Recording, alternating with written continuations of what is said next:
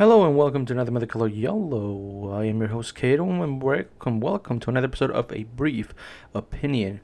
Today we have a couple of topics for you, and yes, I changed my name from Gata to Cato, but none of you will notice. Illegal lab funded by the CCP found in Southern California in Fresno County in Reedley. The lab was in apparent conditions found in the labs were mice, human blood, and diseases such as COVID, AIDS, herpes, hepatitis, and other infectious diseases. So yes, it is true there was a lab. Well, it wasn't found in California.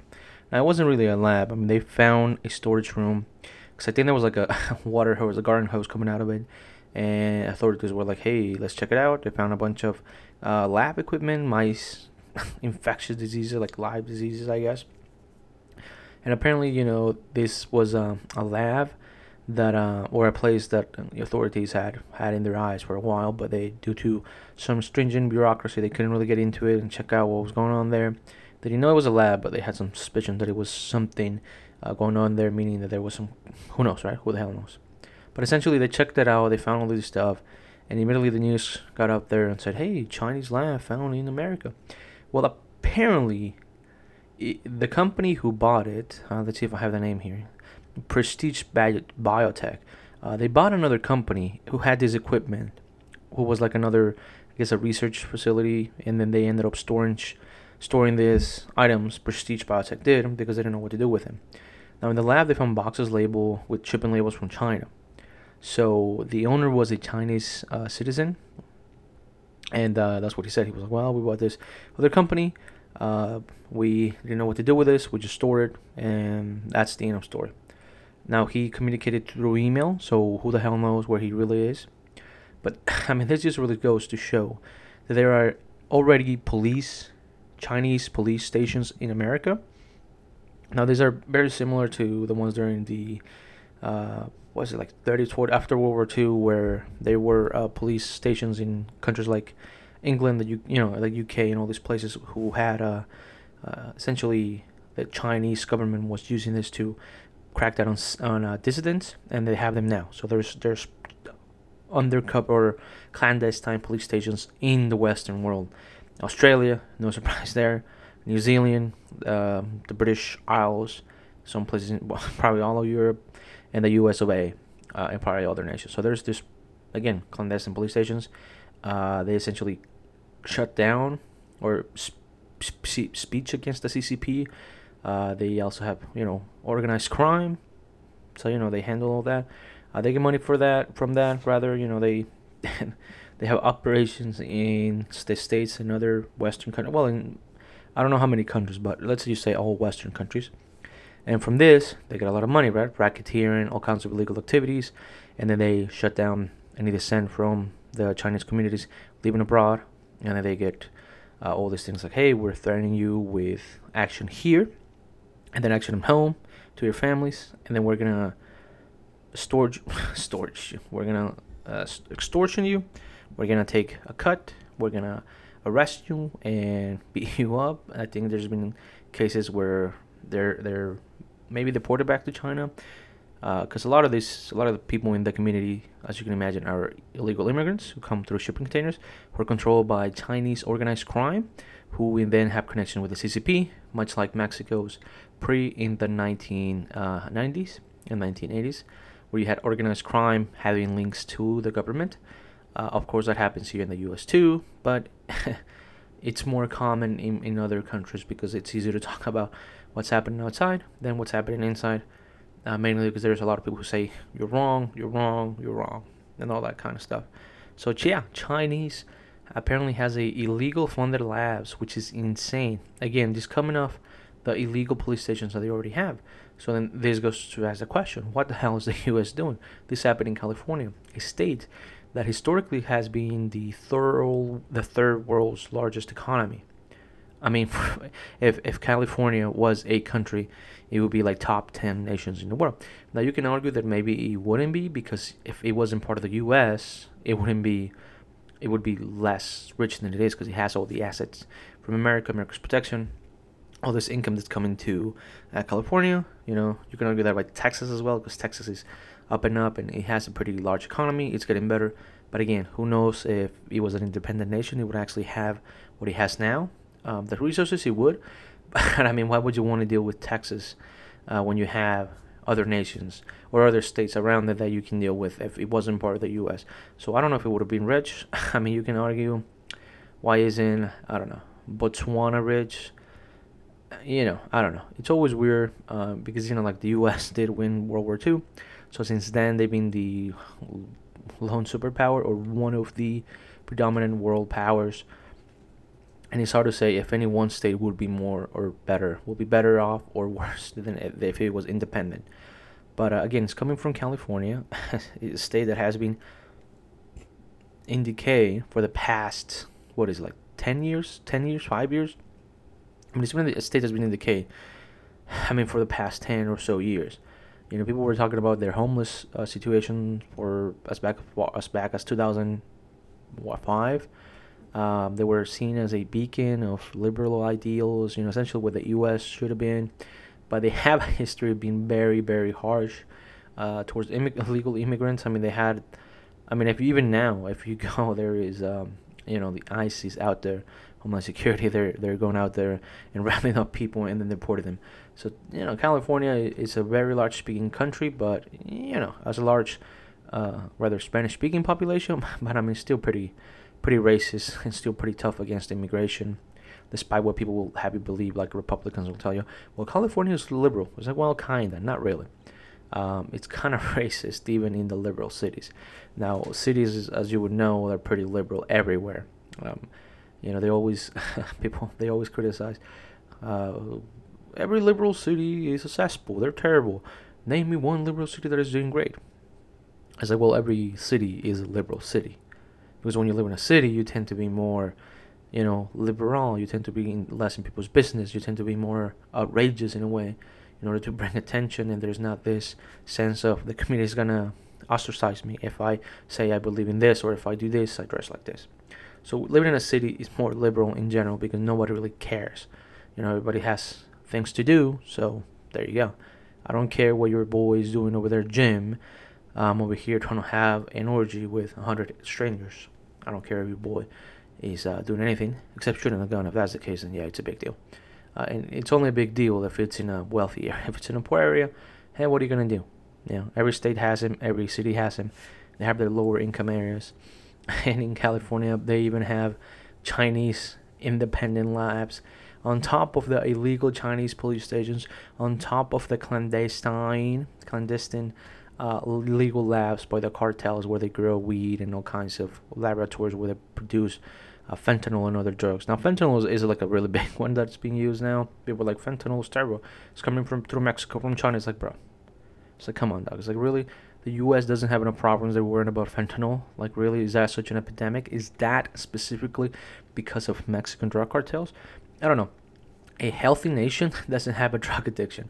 Uh, if you go back to China and why they were so addicted to opiate, uh, they were not in a good place, despite you know like Chinese would make this argument that prior to the uh, English conquest of, of, of China, you know the opium wars, you can argue that yeah, they would argue that they were doing great. It was like, no, you guys were in decline. It was a backwards nation at that point. There was a point in time where you were the Chinese, very advanced, and we're gonna about to, you know, have an industrial revolution, but they were like, no, let's let's become isolated because what does the world have that we don't have? Essentially, this was a decision by the king, which happens in bureaucratic countries, countries who are autocratic, countries in which it takes one strong person to say, let's not do this, let's instead do that, and then it'll change the entire course of their history. So by the time the opiate wars arrive in Chinese shores, the nation was in decay. People were not doing well. Again, you can find places and, and be like, well, no, actually, you're wrong because according to this, they were doing great. And it's like, well, yeah, but people are doing great in the U.S. too, but it's a nation in decay because the country has been polluted by individuals who are very selfish. Uh, that's one of the the critiques to the Western or U.S. mentality, uh, in which if you are doing badly is because of your own making, uh, where they value um, work through um, what do you call it? group, you know, group work, but only at the benefit of an individual as opposed to the entire group. You know, 20 people do work, one benefits most, and that's because he's taking more of the risk. Like if you work anywhere, And if you do anything as a group project, you'll know that they'll always give you this uh, BS excuse that, well, you know what, that person over there, he's taking all his money and making sure uh, and ensuring he's taking all this money, all this risk, and then you're just having to make sure that the things go right so that he can make money and then he can provide a paycheck for you. Don't be so ungrateful. Work hard, and maybe one day you'll have what he has, or etc. etc. So I don't like this mentality of me at the benefit. Me, I'm the benefactor as an individual, but uh, we had to do this as a team. And again, you'll find this in every work that you go. You're working at a, a regular job, and they may go, "Hey, brother, we're cutting hours. Your department's getting cut. Sorry, it is what it is." And then you can argue, and they'll tell you, "Well, your work effort, your work, um, you know, hasn't been really good. So that's why we're cutting hours. And you know, if you work hard, you'll get more hours." And you go, "I am working hard." There you go, no. And then what do you say to that? It's not your job, you know. It's not your company. Uh, you're working for a company. So in that regard, you know, it, it, it's a country that it is in decay. It's a country that no longer values group, uh, as they used to say. It's a country that spews a lot of, we need community. We need to invest in our community. People are no longer being part of their communities. People are more isolated than ever. People are more lonely than ever. People need God. People need church. People need to bring back the old ways in which you knew your neighbors, etc., etc. And it's like we do, but it starts at the companies and it starts at the schools. You know, like if we go to a company to work for and they tell you all this BS about we're a family, you know, we can't do it alone, it's a group effort, but then when it comes down to distributing the wealth or the hours or whatever it may be, and you end up getting less and less, then you ask the question, why am I getting less? And they say, well, stop being so selfish. Just work harder and you'll get more. It's like, brother, like I'm working hard enough. And what the hell's going on? But I mean, and, you know, like that's what you hear for a lot of people. A lot of people will tell you, well, it's because you're lazy. A lot of people will tell you, I work my ass out, my ass every day, and I have what I have because I work my ass every day. But again, there, there's a lot of people who are working their ass every day and they don't have anything and don't have things that they want to have. And, and you may be wondering, well, what do you mean, like vacation, shit like that? No, like a little house, a nice family. You know, the community's dying. You know, drugs are infesting our nation, our streets, and then you have people telling you, well, you just gotta work hard. It's like, well, how hard do I have to work? Well, as hard as me. You know, it'll always be that answer. They always give you this bullshit answer that, hey, I work 20 hours a day. I work 177 hours a day, a week, and I have what I have. You need to do that, you lazy piece of shit. It's like, brother, it's like, what the hell are you talking about?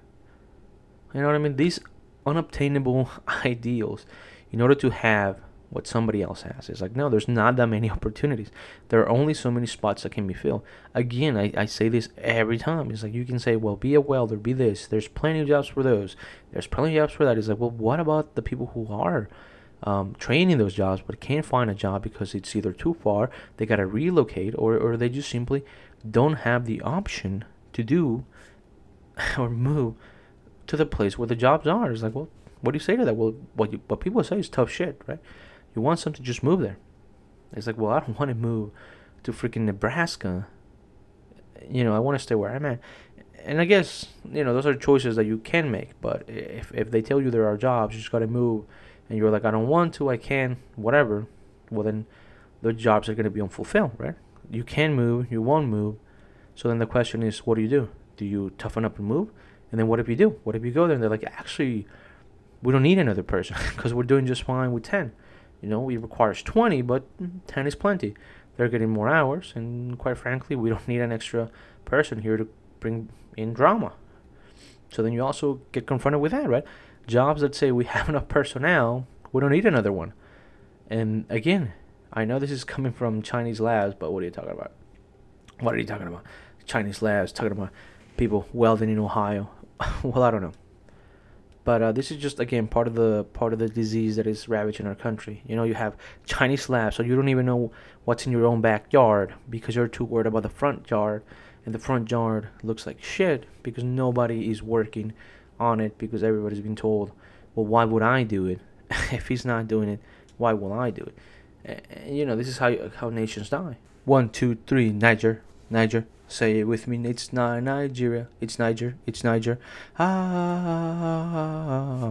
So, Niger, California. All right, so Niger uh, has a, had a coup on the 26th of July. Uh, the new president, what was his name? Ooh, I gotta look this dude up. I forgot what his what his name was. Um, he was the uh, well, it doesn't matter. Yeah, I guess it doesn't really matter.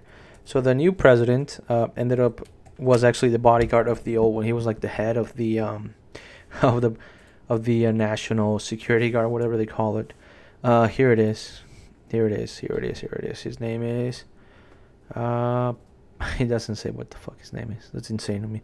Well, General Tchiani, the custom show with the National Council, whatever his name was. It doesn't matter. He's a nobody, I guess. Whatever. So Niger ends up having a coup. And wouldn't you know it, the new ass president is ousted. The, the new one is, is chosen by the military uh, coup. He's his old bodyguard. And I guess he, I was reading that he he was about to get fired. And next thing you know, he ends up leading a coup and the new president or the old president, the elected president, uh, gets home arrest, becomes under becomes gets into what the fuck am I saying? The new president is under house arrest. Whoopsie doopsie, and then the entire uh, democratically elected leadership is, is under home arrest as well. So then now what you have is you have ECOWAS, which is the Eastern or the Western African uh, economic region uh, essentially threatening Niger with military intervention.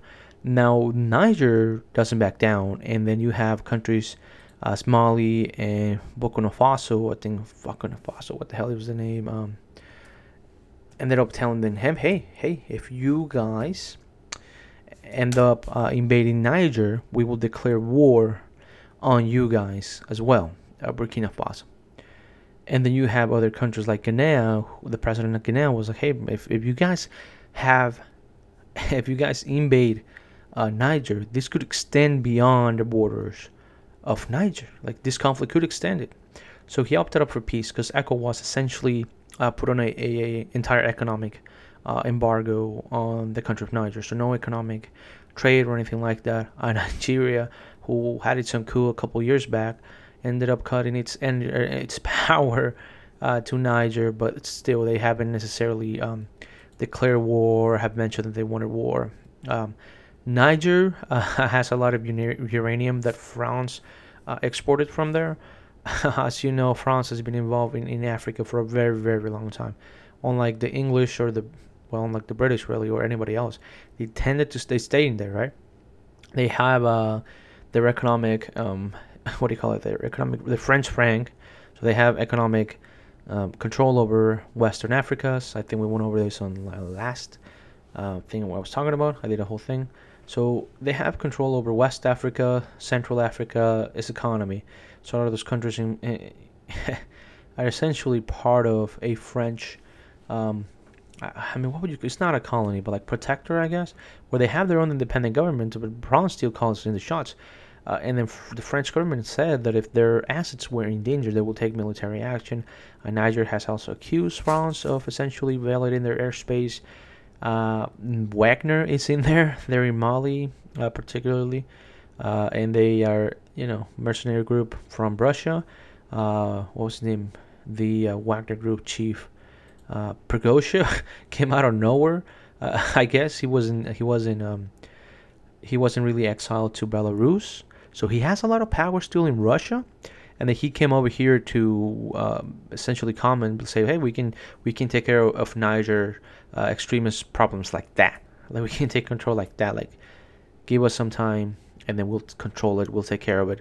We'll essentially hate Niger. So then you have Niger uh, military personnel, so generals, going over to Mali, meeting with Wagner, and they t- essentially told them, told Wagner, hey, you guys are welcome to come over here, and I guess I don't know, take control of the country because I mean they're still obviously it's not entirely secure. I mean you, you can have a coup in a country, but still it doesn't mean you have full control of the country. You know there's still pockets of resistance. There's still military bases. The U.S. has two military bases.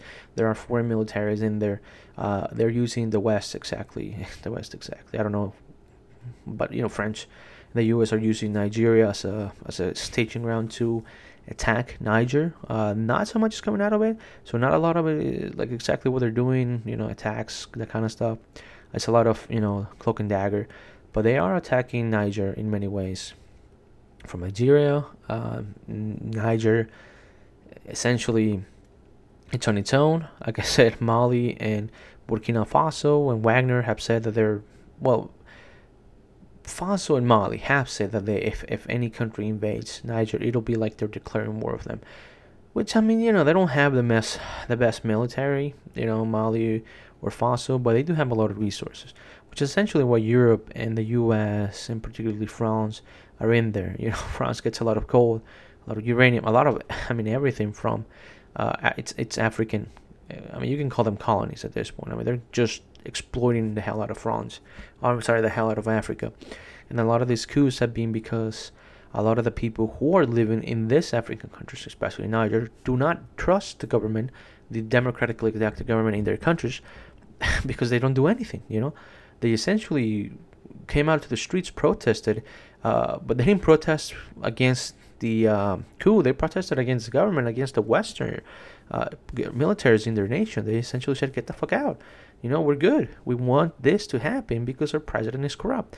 And you can talk to anybody in Indonesia, and they'll tell you the same thing. They'll tell you, yeah, our president is corrupt. It's not just uh, in Africa, but not everybody would be happy with a coup, even though even in our own nation, uh, during Trump, a lot of people were talking about a military coup to bring him down. Uh, thankfully, that never happened. Uh, but even now, they're talking about, hey, he wanted to do a coup. So a lot of people love the military, even in in in our Western worlds and in other parts of the world. They love their military, uh, mainly because they don't really get to see it.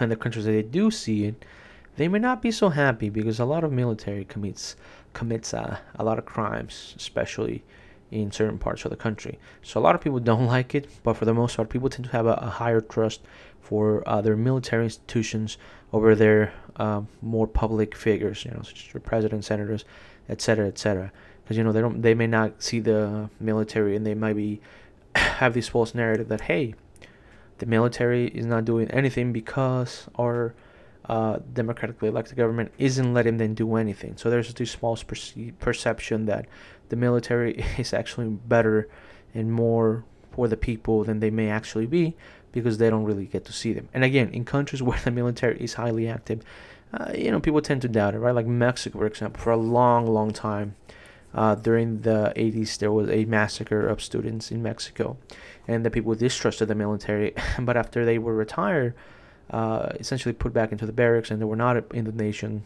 or seen as often, the people began to trust him more. Now, not all of them, not the people that grew up or saw the massacre, but people who didn't see that, and people who were growing up, they had a, a higher trust for the military than they did for the president or any other democratic body. They simply felt that the um, public officials were use were not using them properly.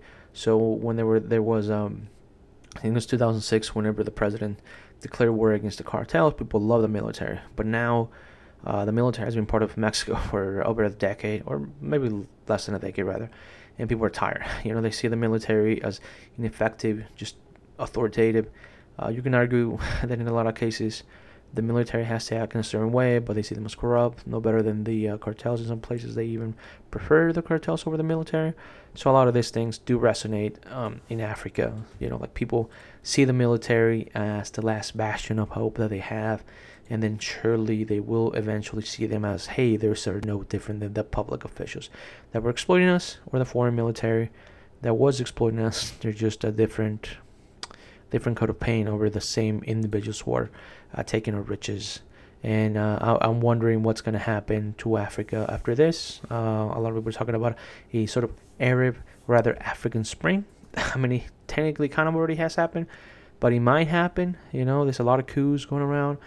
Uh, the West might end up taking Niger back. Who knows? Who knows what they're to do? Uh, it's a little crazy. Things are advancing very slowly. Uh, there's this guy I like to listen to. His name is Rosarin. He tends to do this Lenin quote. Uh, let me look it up real quick. That way we, we can quote it. Lenin quote. And, and here it is. Uh, well, he has a bunch of quotes. Well, this motherfucker has a lot of quotes. Jesus. Uh, decades. Oh my god, this dude has a lot of quotes. But uh, I'm not a I'm not a Lenin guy. I don't really give a shit about him. But this is a quote that he uses a lot, and, and I mean it's very true. Here it is: There are decades where nothing happens, and there are weeks where decades happen. Okay, maybe maybe it was him. I have no idea if he actually said it. It's been attributed to him. People use it as such. I mean, it's a pretty good quote, but you know, like I guess it is kind of true a lot of things are happening. you can say that in 20 to 2010s as well. A lot of things happen. You know, nothing happened, and a lot of things are happening. You know, Russia, Africa. People are saying we're getting ready for a world war. Perhaps we are. I don't know. I don't know. Really, it's, it's hard to say. Uh, but anyway, this is essentially all I wanted to talk about. Uh, thank you so much for listening. I've been your host, Cato, and Cato out.